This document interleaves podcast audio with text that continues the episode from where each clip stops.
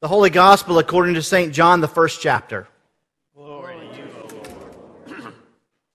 The next day, Jesus decided to go to Galilee. He found Philip and said to him, Follow me. Now, Philip was from Bethsaida, the city of Andrew and Peter. Philip found Nathanael and said to him, We have found him about whom Moses and the law and also the prophets wrote, Jesus, son of Joseph from Nazareth. Nathanael said to him, Can anything good come out of Nazareth? Philip said to him, Come and see. When Jesus saw Nathanael coming toward him, he said to him, Here is truly an Israelite in whom there is no deceit. Nathanael asked him, Where did you get to know me? Jesus answered, I saw you under the fig tree before Philip called you. Nathanael replied, Rabbi, you are the Son of God. You are the King of Israel. Jesus answered, Do you believe this because I told you that I saw you under the fig tree? You will see greater things than these. And he said to him, Very truly I tell you, you will see heaven opened and the angels of God ascending and descending upon the Son of Man. The gospel of the Lord. Aren't hobbies great? Hobbies are sort of God's gift to us to help us enjoy life a little better, you know? And some people have really cool hobbies, you know, like golf or sewing, hunting and fishing. Some people love to flip houses. They'll take an old, dilapidated house and make it so much better. I mean, these are awesome hobbies. And oh, there's woodworking. I mean, I've always been jealous of people that can do things like that because their hobby actually accomplishes something, whether it be they create something or get exercise doing it, or maybe they, they just put food on the table. There's all kinds of great things, great outcomes with these hobbies. And while I enjoy some of these, I got to be honest, my favorite pastimes don't really accomplish anything. I mean, first of all, I, I, love to play video games. I've played video games basically since they were invented long, long ago when the Atari was around. But I think I spend most of my free time, quite honestly, doing something that my wife and I do enjoy doing together. And that is binge watching television. Now, this is sort of a recent phenomenon that, that's hit our society. So, if you don't know what it is, let me explain. For me, there's two things that I always hated about watching television. Number one, commercials. Oh my gosh. It seems like there's more commercials now than there's actual show, you know? And the second thing is, are the three dreaded words to be continued. There is nothing worse than getting really hyped up, and, and finally, there's about to be an outcome to this story that you've been watching for half an hour or an hour, only to see to be continued. And you know what that used to mean? It used to mean that you had to wait another week to find out how everything was resolved, if you were lucky. But ever since the show Dallas decided to, you know, with the whole Who Shot JR cliffhanger, everybody does cliffhangers now. And so if the season comes to an end, you got to wait an entire summer before you know what happens. Not when you're binge watching. Because when you binge watch something, it comes along with the advent of online television with Netflix and Hulu and Amazon Prime and all those. You can watch one show right after the other, right after the other, right after the other. You don't have to wait a week. You don't have to wait five minutes. It's right there. And when a season comes to an end, guess what happens? It starts a whole nother season in the blink of an eye. And so binge watching is great. You don't have to wait, there's no commercials, and you always find out what happens next. And so I admittedly have spent a lot of time binge watching shows, and I have binge watched tons of them Grey's Anatomy, One Tree Hill, Yellowstone. Uh, let's see, we've binge watched Chuck, Suits, um, The Practice. We have binged watched, um, oh my goodness, uh, Sons of Anarchy, Breaking Bad. You name it, we've binge watched it. And so, my friends, I have a plea for you if you know of any great shows that maybe I haven't seen yet, please text it to me or send it to me in Facebook Messenger or post it on Facebook or, or maybe you can email me something because we're running out of shows here. Oh, yeah, and I left out Downton Abbey. We've already seen that one too. And so if you've got a show that you think my wife and I would enjoy, please let me know. And you know what? I'm going to get a response. I'm probably going to get quite a few responses from that. I guarantee you that by the time I look at social media again, people will have messaged me to give me suggestions on what to watch next. Because that's what we do, right? When there's a television show or a movie or a book or, or a restaurant that we've enjoyed, what do we do? We tell other people about it. We can't tell them fast enough, can we? I mean, you know, I know what people had for dinner because of social media. They can't, you know, if they've eaten a good meal, they're going to tell people. If they've had a thought pass through their head, they let everyone in the world know exactly what they were thinking. So, why don't we do this with our faith? You ever wondered that? I mean, we love Jesus, right? And we believe that we, we've been given the promise of, of eternal life, isn't that right? So, these are pretty incredible things, would, wouldn't you agree? Then why is it that we don't want to tell everybody about that? I mean, these are the most incredible things that have ever happened to anyone, much less us, ever. And we'd rather talk about a book or a movie than our faith. Why is that?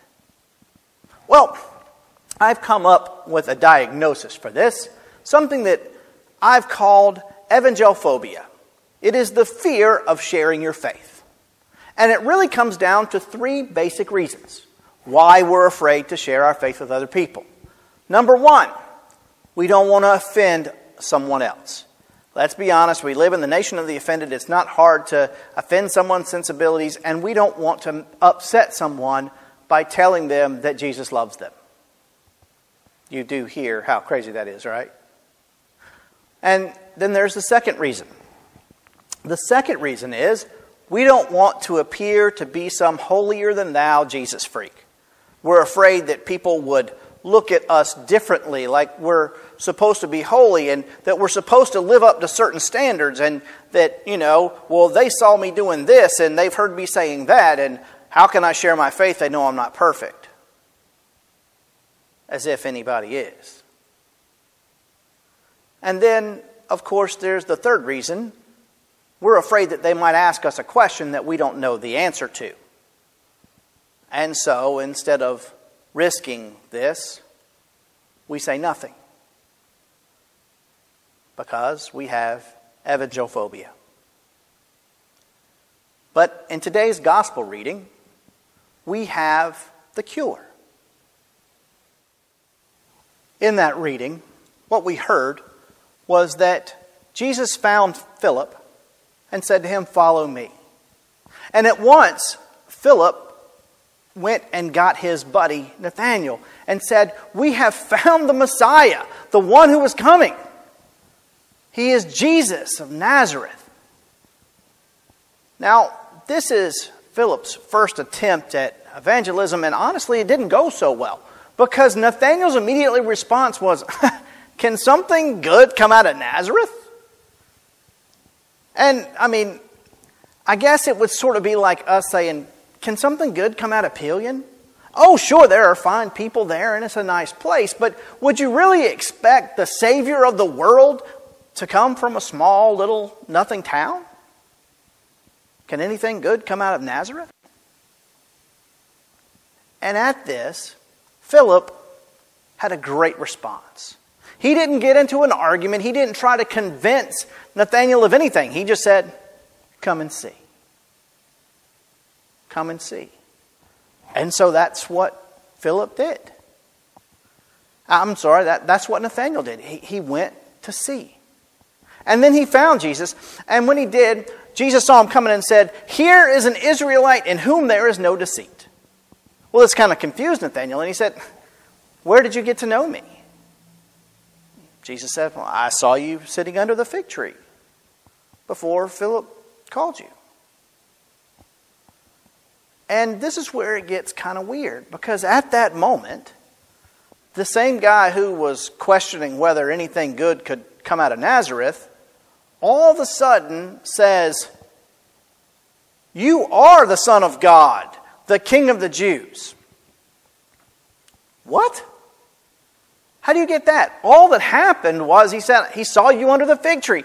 That's sort of like saying, Hey, buddy, I, I saw you at Walmart.